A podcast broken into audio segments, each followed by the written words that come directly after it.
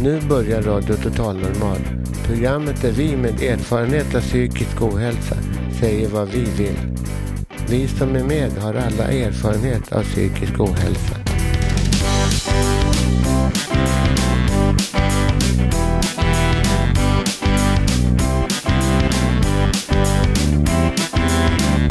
Du lyssnar på Radio Total Normal. 101,1. Totalt normalt. Radio Total Normal, torsdagar från två till halv fyra. Vi livesänder med publik från Götgatan 38 i Stockholm. Kom hit och lyssna. Här är alla röster lika värda.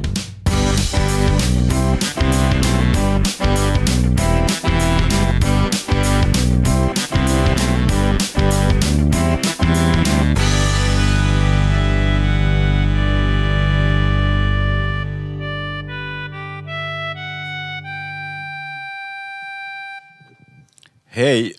Hej och hjärtligt välkomna mina damer och herrar till Radio Total Normals livesändning på 101,1 MHz från Götgatan 38 på Södermalm i Stockholm. Vi har en härlig publik och stämning som vanligt. Idag ska vi få höra något, som, något nytt, nämligen radioteater. Vi kommer också att få höra Monica som pratar om diamanter i vardagen. Robert om staten och panelhönor och så livemusik och en massa annat förstås. Jag som är dagens programledare heter Janne Holmbring.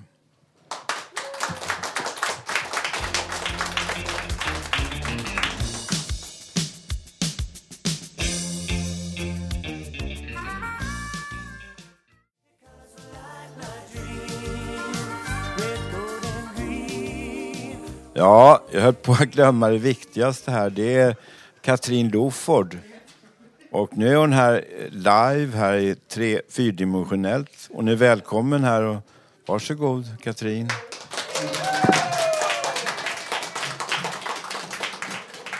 Ja, tack, tack. Det är nästan alltid lika roligt att vara här.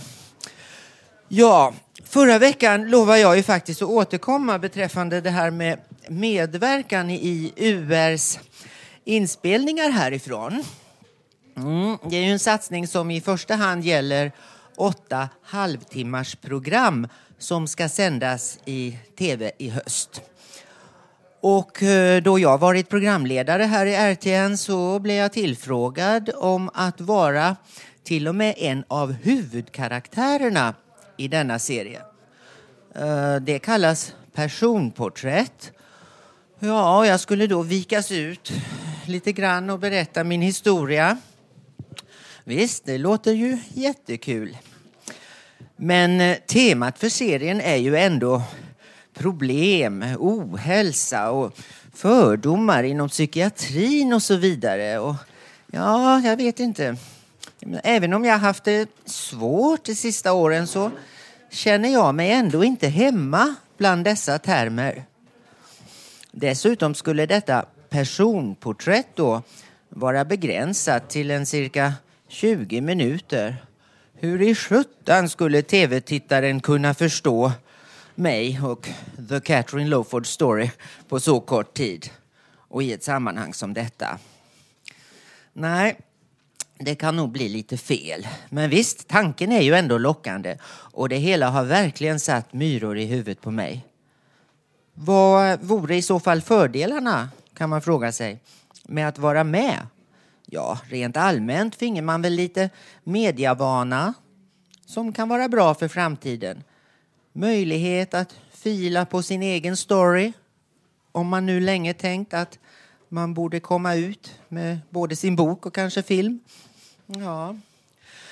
Men när jag var inne på det där med att även knyta kontakter och så vidare så sa någon till mig. Men Katrin, du ska väl inte tro att du blir upptäckt inom tv, film och media enbart för att du ställer upp i ett program som ju faktiskt handlar om psykisk ohälsa. Och som den naiva lilla pingla jag faktiskt är så sa jag då att nej, ja, jo, kanske. Och så hänvisar jag till TV3, TV5 och så vidare. Ja, nej men titta på dem i Outsiders. familjen Annorlunda och en annan del av Köping och vissa andra udda dokusåpor och så vidare. Där olika själar ställer upp och hoppas på något slags eh, genombrott. Vissa av dem lyckas faktiskt bryta sig fram. Vissa skulle inte varit där de är idag om de inte tagit chansen via alla dessa möjliga konstiga tv-satsningar som görs idag. Vissa blir bortglömda, jo visst, men ändå.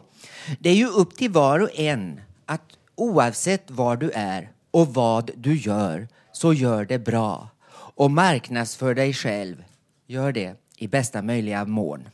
Men då jag nu idag här fick reda på att det gäller att bestämma sig bokstavligen idag i så fall, ja, så känner jag mig för osäker på att detta verkligen skulle gynna en eventuell framtida karriär.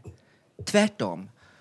Många har sagt till mig Nej, Katrin, oh, för guds skull. Du gör bara bort dig och får senare i livet svårt att förklara varför du var med i ett sådant sammanhang. Begriper du inte det, lilla Katrin? Ja. Ja, och dessutom så såg jag nu här idag provfilmningen vi gjorde förra veckan. Och jag är då inte helt fit for the camera. Ja, jag menar alltså innan jag vill vara med som ett personporträtt liksom i tv, då vill man ju känna sig snygg, strålande och, och jag vill känna mig till min fördel och så vidare. Och det är jag inte idag. UR Public Service i all ära, de är säkert seriösa och vill väl med sin satsning. Men jag personligen, jag skulle ju bara bli en bit av denna kaka en kaka jag ändå inte riktigt känner mig tillhöra. Men jag tackar och vem vet, kanske en vacker dag får tv dokumentärt anledning att återkomma till mig. Ja, jag menar, jag finns och jag är inte omöjlig. Men då ska konceptet och fokus vara något helt annorlunda. Så att man med glädje, iver och engagemang har lust att medverka. Mm. Jag känner helt enkelt så. Så tills vidare får det nog duga med lite radio då och då. Dessutom har ju jag redan så mycket filmat material på och om mig att det i sig, spetsat med lite färska berättelser här i radion, skulle utgöra material för minst tre långfilmer. Ja, så är det. Nåväl, nu ska Katrin Loford låta kollegorna här fortsätta. Tack för mig.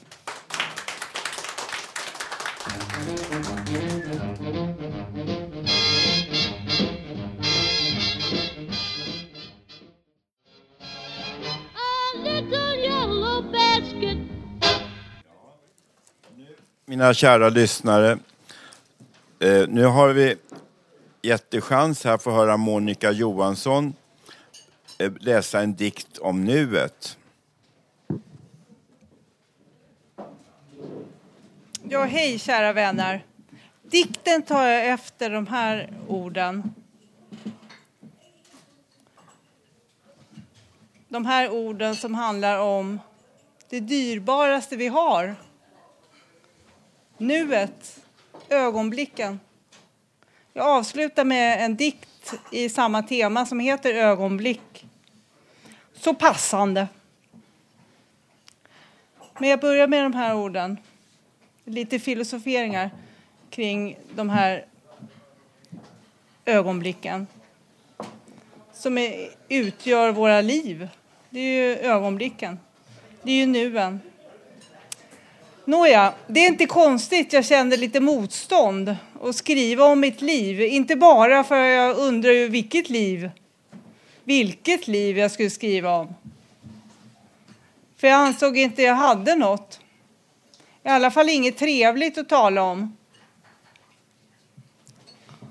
Jag minns dessutom mycket fragmentariskt, så det skulle bli en väldigt osammanhängande historia.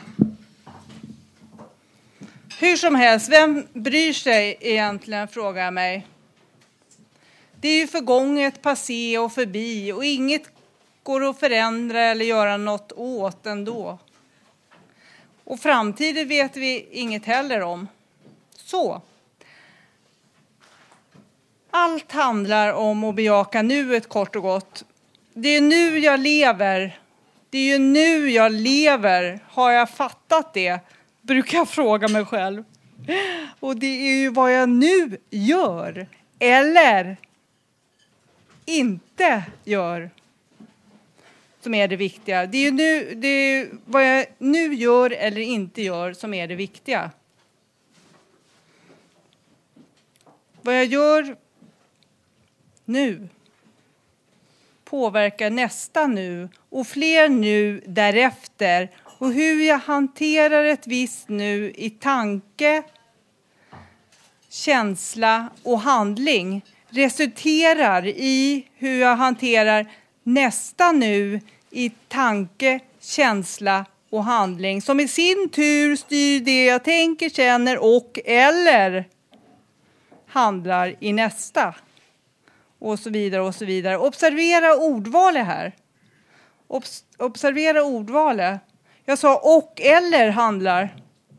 Med andra ord, en känsla måste inte alltid följas av en handling. Jag behöver inte göra något, det vill säga handla på en impuls av en viss känsla. Nåja. Sammanfattningsvis, mina hittills upplevda nu har tillsammans format mig, mitt liv till den person jag i tanke, känsla och handling är just idag, just nu.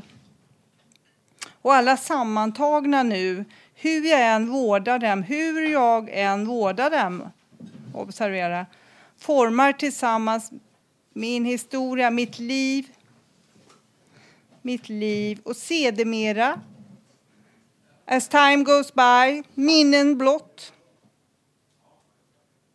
Ja, det var mycket nu där. Men Eh, det viktiga, det avhängiga är eh, för mig, som jag säger nu, att de här ögonblicken, de här nuen, att jag verkligen, verkligen vårdar dem. Och jag försöker, jag försöker vårda varje ögonblick, varje nu som vore, då, vore det, heter det, vore det det vackraste, ädlaste diamanter.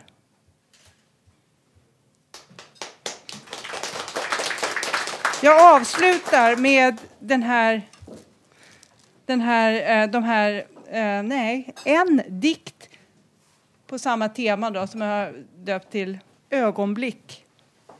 Jag väntar, väntar på tillfället. Tillfället som sprang mig förbi. Den där värdefulla stunden. Så betydelsefullt. Hur kunde jag låta ett möte gå så förlorat? Detta viktiga mänskliga ögonblicksverk. Dyrbart. En missad stund, aldrig återkommande, varken det eller något annat. Under som far förbi, som blixten, som vinden är de borta. Aldrig, aldrig återvändande. Kanske kan jag återskapa det. Kanske kan jag gå tillbaka, se hur gjorde jag? Var satt jag? Var stod jag?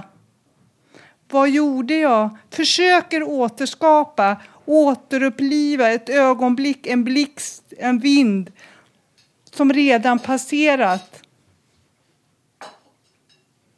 Försöker återuppleva. Är det möjligt? Tack.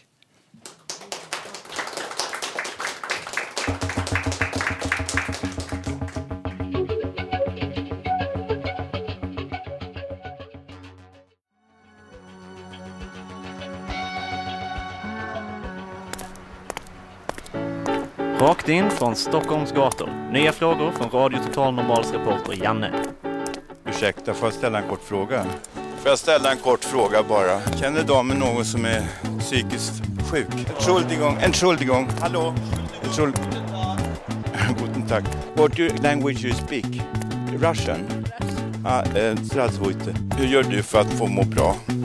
Ingen aning kompis. Nej, men det spelar ingen roll vet du. Om normala människor är tråkiga Ja, så tack är jag så inte mycket. tråkig. Ja, det hörde ni. Jag frågade på stan. Jo, nu ska jag, som heter Janne, ha varit ute på stan som vanligt och pratat med folk. Den här gången frågar jag folk om de känner någon som är normal. Känner du någon som är normal? Eh, Hund, eh, hunden? jo, gör. Ja, är han normal? Och hon är, Hon är normal. hon är som jag. Hon är nor- normal. Radio. Jag vet inte. Eh, det är ingen som, vad är normalt egentligen? Det, det undrar jag, vad, vad är det som är normalt? Jag tror det kan vara, det- alla har väl någon form av trasighet inom sig. Va? Man har alltid någon trasig. För att orka vara helt så måste man kanske vara lite trasig också. Okej, tack Det är då bara att vara Susanne. trasig och vara självsäker. Okej, då tror jag. Oj, okej, vad roligt. Vad gör vi nu då? Hunden var normal. Hunden var total normal. Ja, ska vi se. Här kommer fler hundar som är normala. Normala hundar. Känner du någon som är normal? Eh, Ja, någon känner jag väl kanske. Ja. Du själv? Ah, nej, det skulle jag väl kanske inte säga, men eh, jo, jag känner normala människor. Det beror på vad man menar med normal. Vad tror du jag är normal? Är det en kuggfråga? Nej, men eh, är det? Eh, jag hoppas det. Ja, men jag är inte för jag har en psykiatrisk diagnos. Okej. Psykos eller schizofreni. Okej. Men det hade du inte trott om mig när jag sagt det. Det hade du inte sett på mig. Det syns inte utanpå. Men vi känner oss utanför samhället. Alltså, vi, känner oss, vi är inte med här liksom. Vi är utanför Farmflinhas Götgatan 38. Va? Vi måste vara där för att, bli normala. Ska jag säga. Men, eh, du får vara med där om du vill. Ja, tack ska du ha. Torsdagar. Okej. Ja, tack så mycket. Då. Tack. Ursäkta, får jag ställa en kort fråga? Det är inget farligt, det är helt ofarligt. Ni, kommer, ni har vär- världens chans nu. Uh, we can speak English, yes. Please, please, come here. Please. I catch you now. I catch you. We are from Radio Total Normal. Our radio station is from Götgatan 38. You are British or? Okay, you're welcome here. Uh, now I ask you a question. Do you know anyone who is normal? Who is normal? Yes. Um, yeah, Who is I that? think so. Most, I don't know. You know, one is- yeah, she's quite normal. And you? Yeah, so is she. You are twins? No. You are sisters? Yeah, Yes, I see that. Yeah. Yes. And you are normal? You are normal? I hope so, yeah. You are normal? It depends what you mean by normal. I don't know. Maybe you know because I'm not normal. I'm not normal. I'm not normal. I have schizophrenia. I'm not normal. People believe that we are crazy, we can't do anything, we can't manage a job, we can't do nothing because we are idiots. Yeah, okay? Not all people believe that, I don't think. Not all, but young people, they are better. Uh, w- They don't believe that we are so crazy. Okay.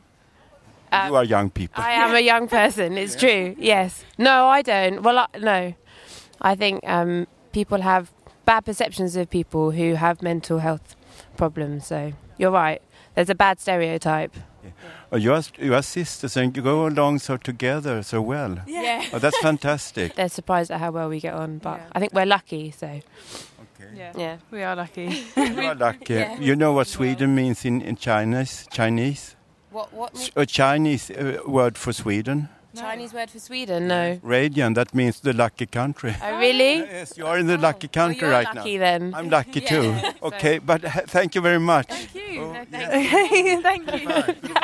Ursäkta, ursäkta, får jag ställa en kort fråga? Får jag ställa en fråga? Swedish, English? Yes, English. Any other language? Deutsch? No. German? No. Uh, uh, do you know anyone who is normal? No. Eh, svenska? Ja, tar du svenska? Ja, Okej. Ja, känner du någon, vad det liknar drottning Silvia? Förlåt, äh, Silvia, okej. Nej, men känner du någon som är normal? ja, jag känner många normala människor. Hur, vilka är de då? Hur är de? Hur, hur, hur är man då när man är normal? Ehm, ja, det var ju i och för sig en bra fråga. Men eh, vanliga människor som eh, ja, ska jag har liknande intressen som jag kanske. Känner du någon som har psykiska problem? Ja, ja, allt är ju relativt men eh, hur man anser vad, vad som är psykiskt problem eller inte, men det gör jag. Kanske inte som en diagnostiserade med någon typ av eh, alltså, schizofreni eller eh, något liknande sånt där. Tror du, eh, vi vet ju numera att det går att bota de här sjukdomarna, lindra och bota få bort symptomen. Det har jag gjort. Jag har ju haft diagnosen psykos och schizofreni. Men det går ju att bota, vi, vi mår ju väldigt bra. Men att vi känner oss ändå utanför för att det är någonting som fattas va, för oss. Vi vill gärna känna att vi också är med va, i samhället. Vi bygger upp och vi betalar också skatt, kommunalskatt, landstingsskatt och så. Vi vill också ha del av själva gemenskapen. Vi känns utanför va. Nej, tyvärr är det ju så att vanliga svenskar är ju lite, lite mm, mm, vad ska jag säga, lite jant och lite bittra så att när man träffar människor som kanske inte tillhör den normala, de normala människorna, hur man nu ska beskriva dem, så är folk tyvärr så att, de, de, att man kanske känner lite utanförskap ifall man träffar på sådana människor. Ja. Hur man ska göra, vad man ska göra åt det, det vet jag faktiskt inte. Ja, är, är du, känner du någon som är normal? Man ska akta sig för att bli normal. Jaha, vad bra. Eh, vad menar du då? Nej, det, det är inte bra. Det är alltid folk som är på on the edge som är mest intressanta. Ja, du frågade om jag var normal. Jag är född normal, men sen så hur olika lotter livet har med oss människor, det behöver man inte bara vara psykiskt sjuk för, utan det finns olika lotter här i livet för olika människor. Det är inte naturligt att man ska vara frisk eller sjuk. Nej, det har du rätt. Vad tycker du? Hur ska vi göra för att, för att, få, för att få bort fördomarna mot oss? Fördomar har alltid funnits i alla länder och i alla eh, tider. Men eh, ju mer vi umgås och är tillsammans, ju mer förstår vi varandra. Tack snälla. Varsågod, det var så lite. Det var mycket. Hej då. Hej.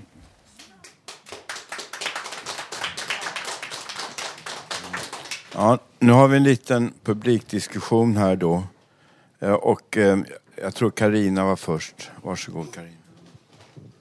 Radio Total Normal. Vad är normal? Det är sagt i programmet. De normalaste människorna är de som vågar tala ut om trauman och lägger alla korten på bordet. I vad de råkat ut för. Det väcker depressioner om vi inte tar det lugnt när kroppens klocka lägger ner.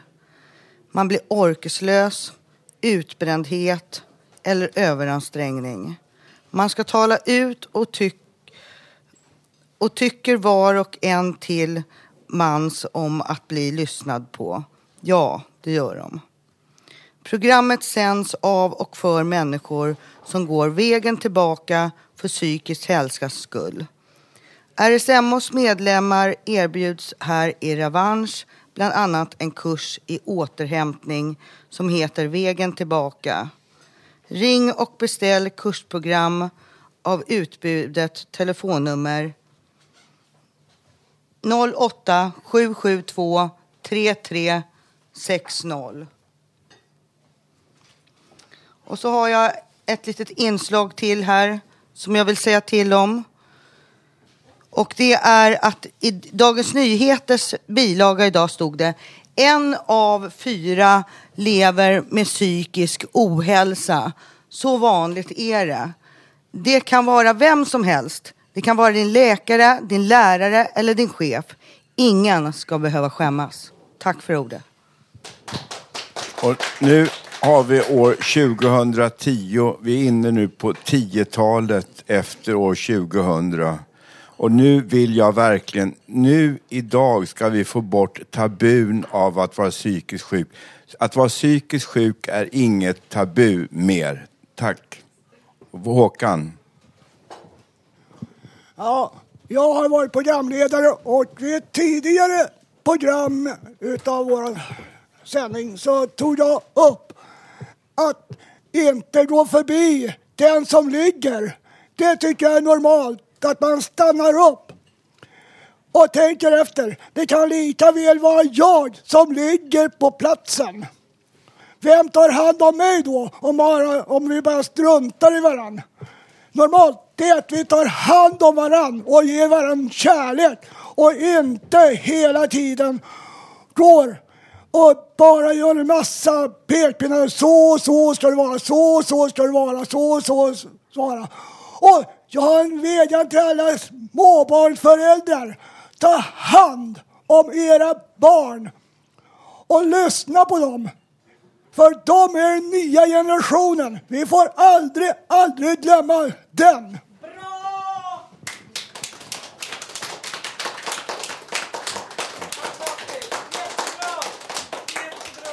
Okej.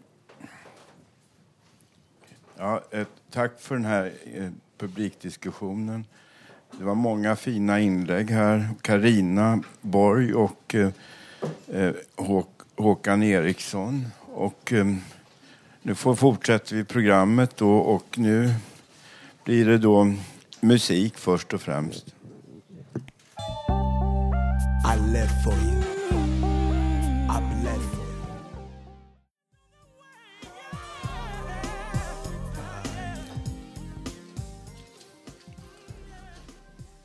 Ja, kära lyssnare. Det här är Radio Total Normal som sänder från Götgatan 38 på Södermalm i Stockholm. Nu har vi den stora äran att få höra Robert Navestram läsa en text som han har skrivit själv om kostnader. Ja, jag kallar det här helt enkelt hö, hö, hön, hönspanelen. Hej alla glada radiolyssnare. Idag ska vi ha hjälp av vår panel av hönor. Ni kan ringa in om ni vill, om ni kommer fram. Så ska vi gemensamt prata igenom om hur det brukar gå för oss. Eller med andra ord helt enkelt. På vilket sätt en av oss vanligen går under på. Hur går vi då under? Vad blir vårt öde? Hur skulle det, skulle det bli så att Gud förlåt oss? Att vi stackare kunde kanske ändå ha en, en framtid? Ändå trots att staten de skulle få klaga på den hemska verken i plånboken. Men ändå, gode Gud, kan vi ändå ha en framtid. Ändå, trots att staten då får så ont i plånboken. Vad är då heligt för staten? Och varför kan inte staten hjälpa oss mer än det gör? Svaret är enkelt. Det är heligt att inte ha ont i plånboken. Är det en moralisk helighet eller är det något annat som styr? Hur skulle vi då kunna hjälpa staten och även då de som redan har pengar naturligtvis och som då vill ha dem till sig själva alltså? Och då skulle det dessutom kanske få ändå mer pengar om det nu bara gick. Och det skulle då slippa den där hemska verken i den heliga plånboken. Jag frågar än en gång om ni vet något eller om ni har någon idé om hur vi kanske skulle kunna ge, dess, ge oss stackare som oss själva en framtid. Då kan ni ringa in och lämna ett bidrag till vår panel av äggsjuka hönor. Jag, säger då som hönorna själva kanske skulle säga bättre vettlös än redlös. Hej, hej, hej, hurra. Hej, hej, hej, hurra. Ring, ring. Hallå? Ja, Agda speaking. Jag är i panelen här. Ja, vem är ni som är så dum att ni tror att ni skulle få säga något? Tror ni verkligen att ni har någon framtid? Jag upprepar mig. För att inte upprepa mig så upprepar jag mig. Tror ni verkligen att ni har någon framtid? Jaha, Agda speaking. Så då sa ni det, att ni vill ha en framtid. Då säger jag då helt bestämt, och även de andra hönorna här på lägen, panelen, lägg ägg. Jag säger bara det. Lägg ägg i att ha en framtid. Vi ger ett klart besked. Ni har ingen framtid. Tro nu inte det. Ni ska i blanka fasen i att ha en framtid. Det skulle göra så ont i plånboken att jag kanske skulle bli tvungen att skriva in mig på Sofiahemmet. Där är det experter på verk i plånboken. Det är bara en kort bit från trädgårdsstaden. Man kan gå på en 20 minuter. Sedan kanske man skulle transplantera in nya kontokortsfack. En 7 till 10 kanske skulle behövas. Det är klart att ni har rätt. Vi har rätt att inte ha ont i plånboken. Det förstår ni väl? Jaså, så ni säger det att jag inte förstår? Vad skulle jag då säga? Jag förstår inte vad ni menar. Skulle min plånbok inte betyda mer än er? Driver ni med oss? För att inte upprepa mig så säger jag, mig, så säger jag bara för att förtydliga mig. Det är bara min egen plånbok som är helig. Och då hade ni kommit fram till att er framtid skulle kosta så mycket att den inte får finnas. Förstå mig rätt nu. Det är inte bara för att jag bara tänker på mig själv som jag säger så här. Jaha, säger jag. Ja, hej då och ta er i häcken om ni tror att ni har en framtid. Tack för oss här och från alla de andra hönorna, hönorna i panelen. Tack för oss. Hej, hej, slut.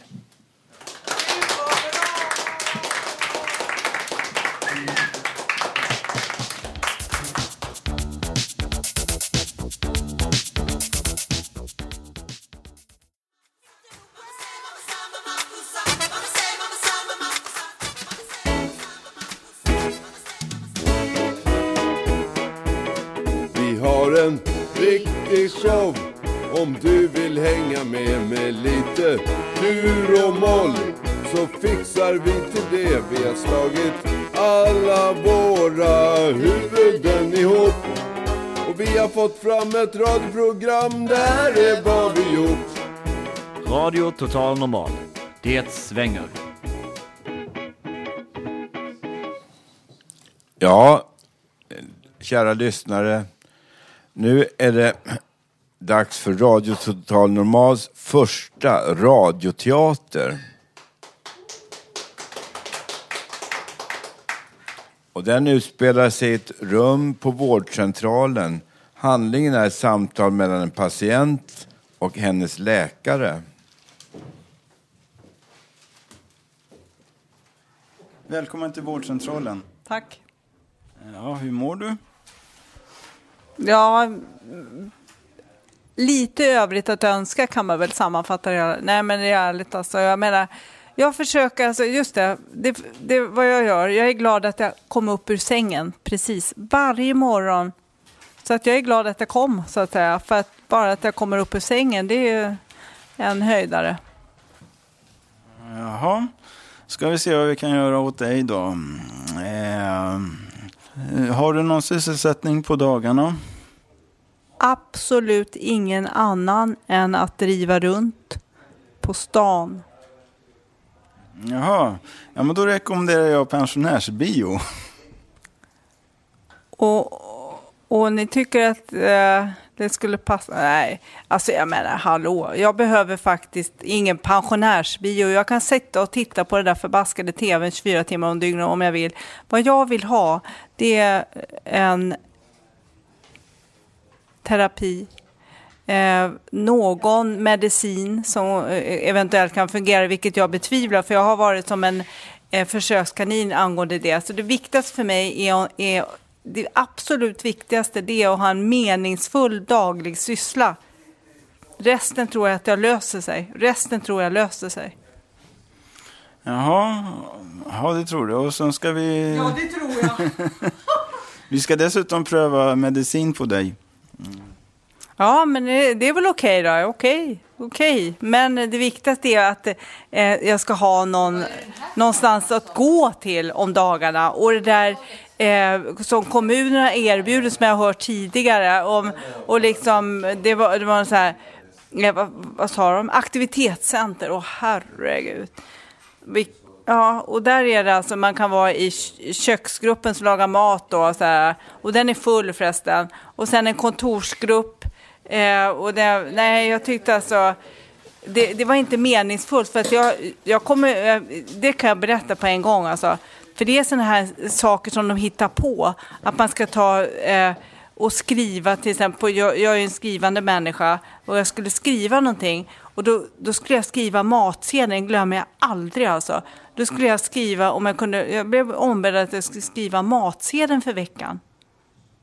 Sen ser jag när jag har skrivit matsedeln att den var redan skriven. Så att jag, jag alltså de hittar på ar arbeten som är redan är gjorda. Är det meningsfullt för en medelålders tänkande individ som jag? Nej, thank you goodbye. Men det är det. Mm, meningsfull daglig syssla helt enkelt. Ja, ja, så att jag känner liksom att jag har ett värde när jag äntligen, jag är 50 år snart. Att jag har ett, eh, jag är faktiskt en tänkande individ.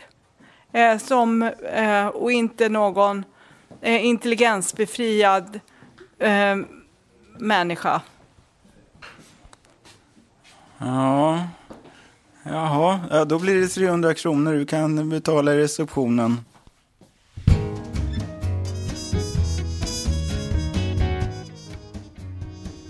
Ja, Radioteatern gjordes av Monica Johansson och Jonas Hållén.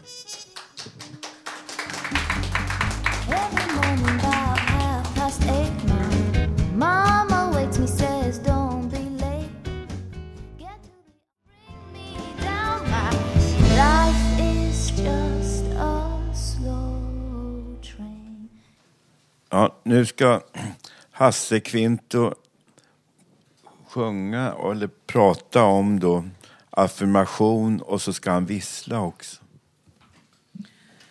Ja, det är så här att det är två år sedan min mamma dog idag så att det känns lite tungt. Men i situationer då tillvaron känns tung kan affirmationer vara till nytta. Vad är då en affirmation? En affirmation är en mening med ett konstruktivt innehåll så att den känns positiv. En affirmation förmedlad på ett lugnt sätt kan stärka och stödja.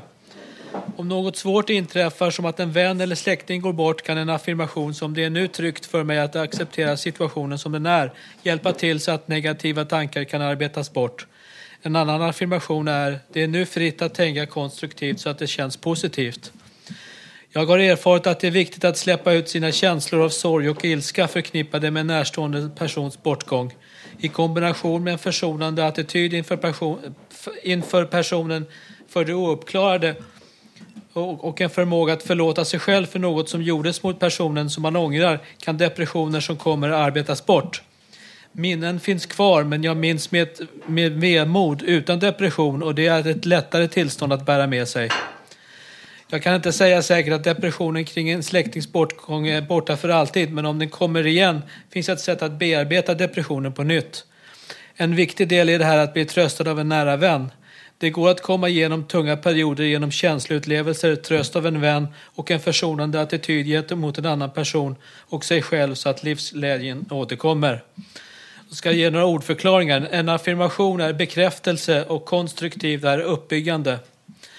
Och så tänkte jag eh, vissla ett, ett Mozart potpurri också för att det var så att när min mamma skulle begravas så önskade hon en Mozart-stycke till sin begravning men det var för långt så det ströks. Men istället för att hedra henne vill jag vissla ett Mozart potpurri.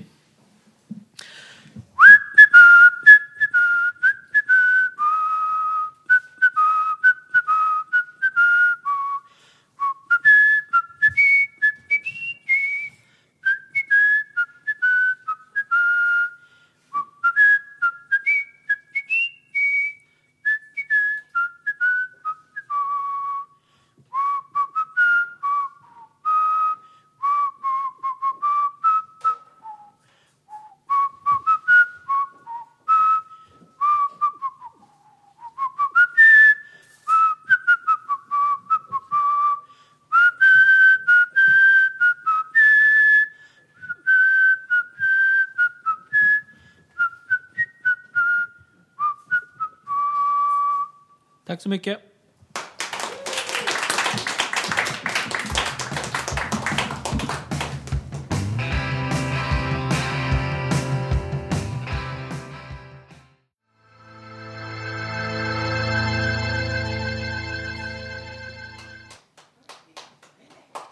Ja, hej, jag heter Karina Borg av Vasa och jag är känd fast familjen har levt som vanliga människor. Pappa var slottsanställd.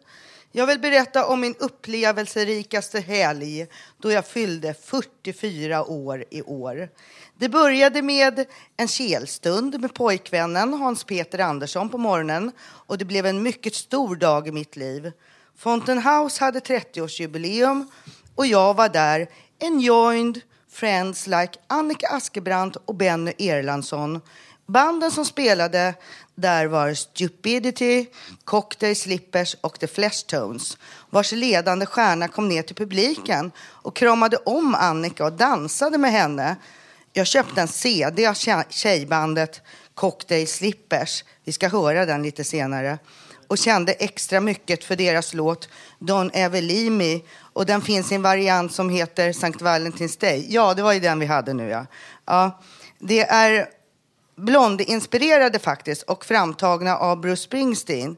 Jag eh, hamnade här för att jag tyckte om att läsa om poesi i Fontänhusets radioprogram. Och livet har inte flytit på utan trauman. Så som det heller inte har för en del andra här. Jag har tidigare läst AS-deviser som att ta det lugnt och en sak i taget. Nu frågar jag vidare. Vi gör väl ingen medvetet illa, eller hur? Eller gör vi det? När var vi senast avundsjuka på någon som haft tur med sig eller ser bra ut? När gnällde vi senast över att ingen brydde sig om oss och självömkade? När började vi senast gräla med någon?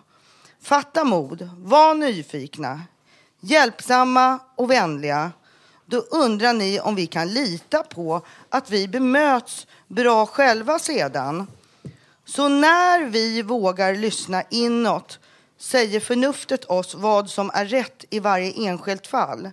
Vi ska inte skämmas för att allt gjort redan är gjort. Vi ska bättra oss. Om vi bara tänker på vad som är rätt och fel och tänker på att man inte ska bli, dålig, blir några dåliga konsekvenser av det man gör, av sina handlingar, så kan bördor och ångest släppa. Men tror vi på det? Det är ju så det sägs. Men för att komma tillbaka då till min härliga födelsedag så ska jag även berätta nu att jag gick på vernissage.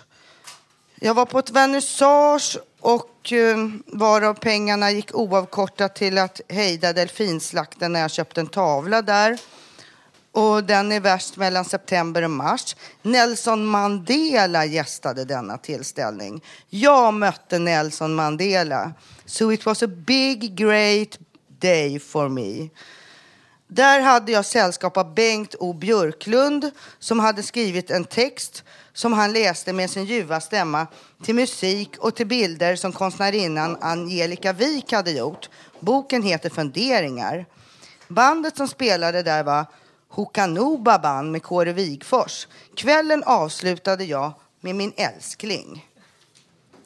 Hans Peter Andersson heter han, ja, som sagt var.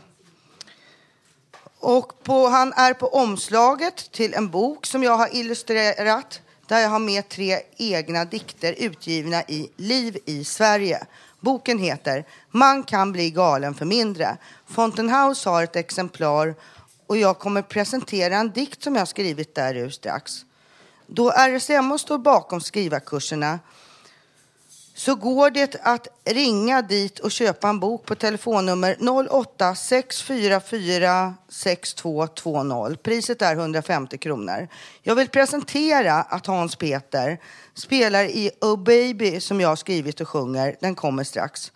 För er som vill höra traditionell jazz av honom på saxofon lite mera så sitter han som gatumusikant på Götgatan vid Skanstull ibland och spelar. Göran Palm säger då om den här boken. När den personliga erfarenheten får tala direkt lyssnar man som aldrig förut. Jag har copyright men presenterar här just nu en dikt. Här är boken. Trådlösheten. Vi kan berätta i små öar som vi väver ihop i den röda tråden när något blir svårt att begripa och hantera. Vi kan skriva på olika trådar med i olika omgångar. Ibland finner vi aldrig tråden helt kort och det kanske är det som är traumatiskt. Som om vi har blivit traumaclowner. Det är för att det är så svårt. Jag avrundar. Jag vill leva livet mer än prestera något fast det väger tungt det med. Jag tycker om att skriva och förmedla mina protester och diverse livsresor. Jag vill må bra, och har aldrig kunnat falla sönder helt på grund av min styrka. Tack.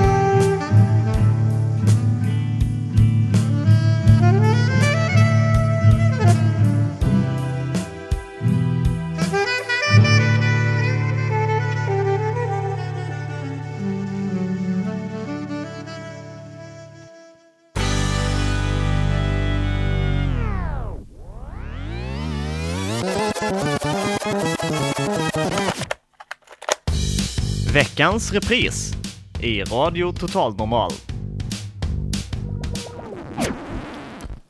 Ja, nu ska vi... Nu, nu är det så här att barn då till för, föräldrar med psykisk ohälsa känner ofta skuld och skam på grund av en oförstående omgivning.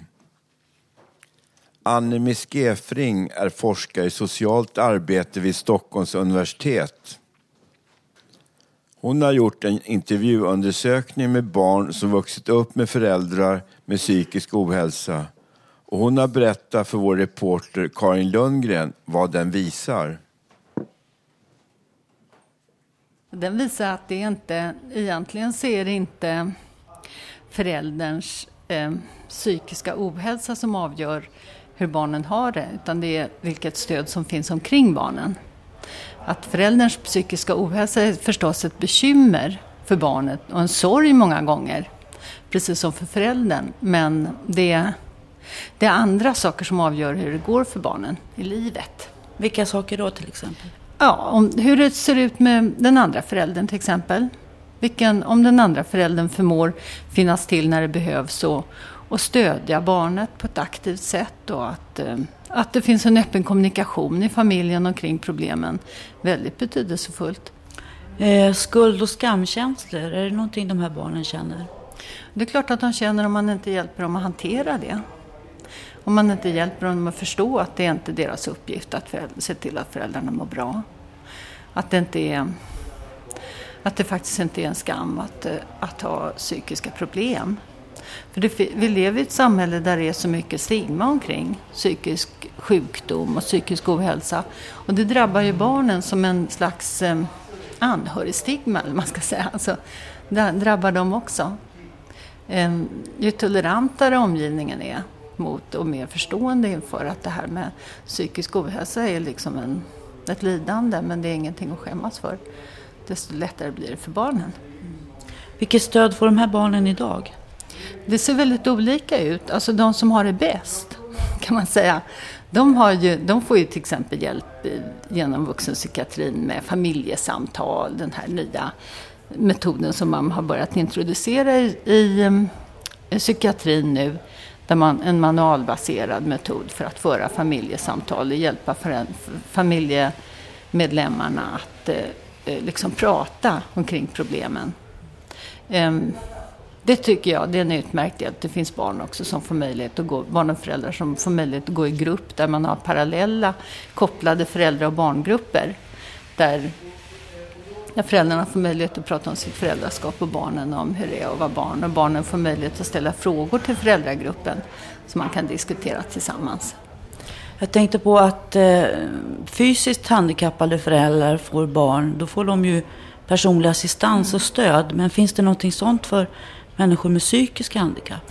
Nej, inte automatiskt. Det- Alltså det är ju om boendestödarna kan fungera så, men boendestödarna har ju inte alltid den, eh, eh, den eh, kompetensen att fungera som någon slags stöd i förhållande till barnen. Nej, men det, är, det är självklart att det skulle kunna vara väldigt bra.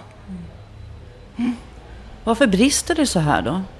Alltså det har nog att göra med att eh, med vuxenpsykiatrins eh, tradition eller vad man ska kalla det. Alltså att vuxenpsykiatrin har ju varit, det är en medicinskt inriktad verksamhet så väldigt mycket. Där man tänker på in, eh, läkaren och patienten liksom. Eller patienten ska behandlas. Man, har, man saknar i ganska stor utsträckning någon slags familjesyn. Att det här är någonting som berör hela familjen. Både så att det faktiskt belastar hela familjen men också att hela familjen en resurs för att det ska gå bra. Tvångsomhändertagande, vi är ju bäst, eller hur ska man säga det? Eh, Vi tar, omhändertar mest barn i, he- hela, i, i Europa, 200 barn per år. Är det en lösning på problemet? Nej, det är väl den sista utvägen när man har, när man har prövat att hjälpa till på andra sätt. Kan jag tänka mig. Men, men eh, jag tycker att om man sätter in eh, insatser långt innan så går det ju oftast att undvika det. Vad kan man göra som förälder till ett barn, som förälder som har psykisk ohälsa för att hjälpa sitt barn? Man kan eh, se till att man får hjälp att förklara för barnet vad det är som är fel, alltså vad det är som inte fungerar. Man kan eh, se till, om man inte själv kan eh, ta hand om barnet på ett bra sätt, att det finns människor runt omkring en som kan avlasta och hjälpa till. Vad ska jag säga mer? Vad kan man göra? Man, alltså, väldigt bra om man undviker att ha konflikter med de människorna som är viktiga för de barnen. Det är väldigt mycket konflikter som gör att de här ungarna hamnar i svåra situationer och där de inte kan där de inte får föra information emellan för att det är hem, liksom hemligt på det ena stället vad man gör på det andra och så tvärtom.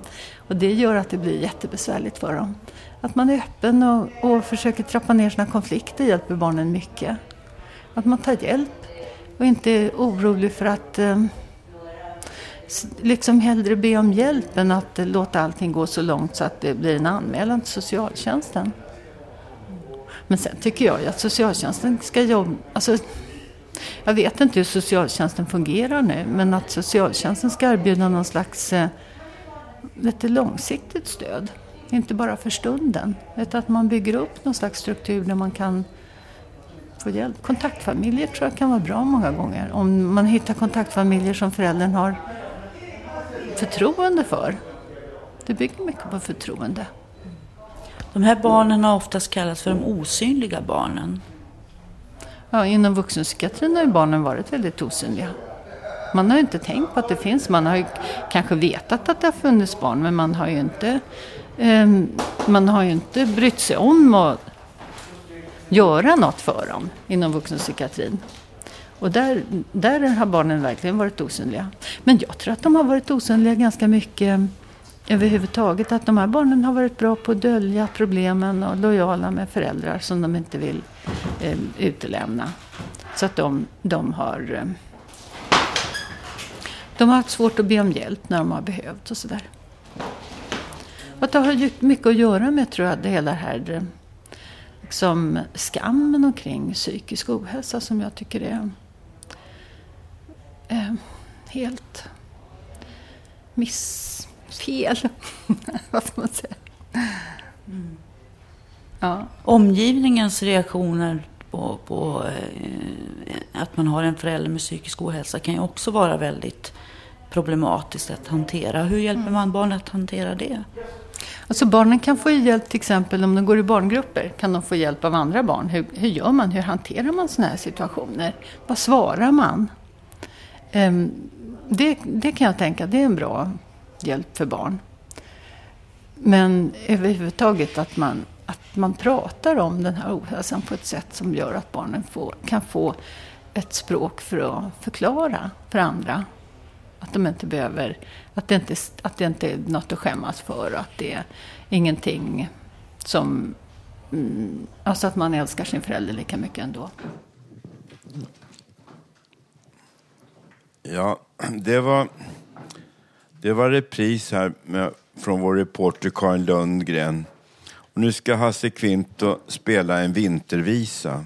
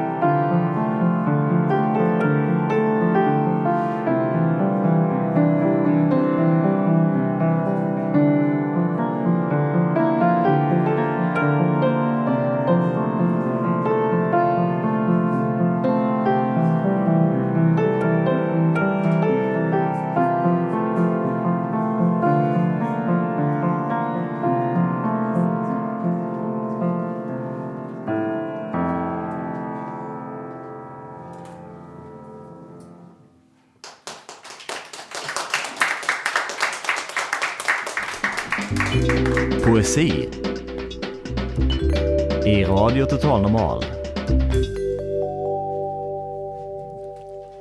Ja, nu ska vår, nu ska vår stora poet eh, Ulf Torell läsa en dikt som han själv har skrivit. Maj var förra året, 2009. Då i fredag, solsken sommar.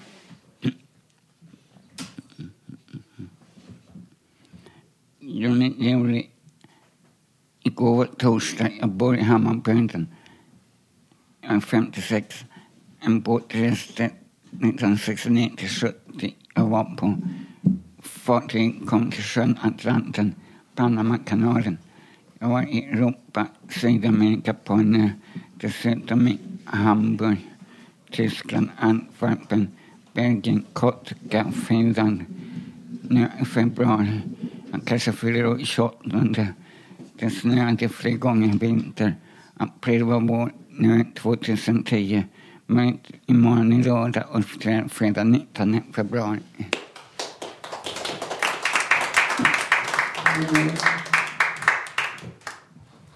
Ja, nu är det dags för Lucio, vår, vår nya, förhoppningsvis nya handledare så småningom, som ska tala om det så kallade ångestloppet som äger rum här på Götgatan. Varsågod Lucio. Tack. Jag vill än en gång påminna er kära lyssnare att inte boka tisdagen den 23 mars klockan 14 för då går starten för världens kortaste lopp, Ångestloppet. Vi startar från Sankt Paulsgatan i Slussen och springer upp för Götgatsbacken i 209 meter. Går i mål utanför Götgatan 38, Ångestloppet den 23 mars klockan 14.00. Kom och spring du med med oss tillsammans här på Fountain House.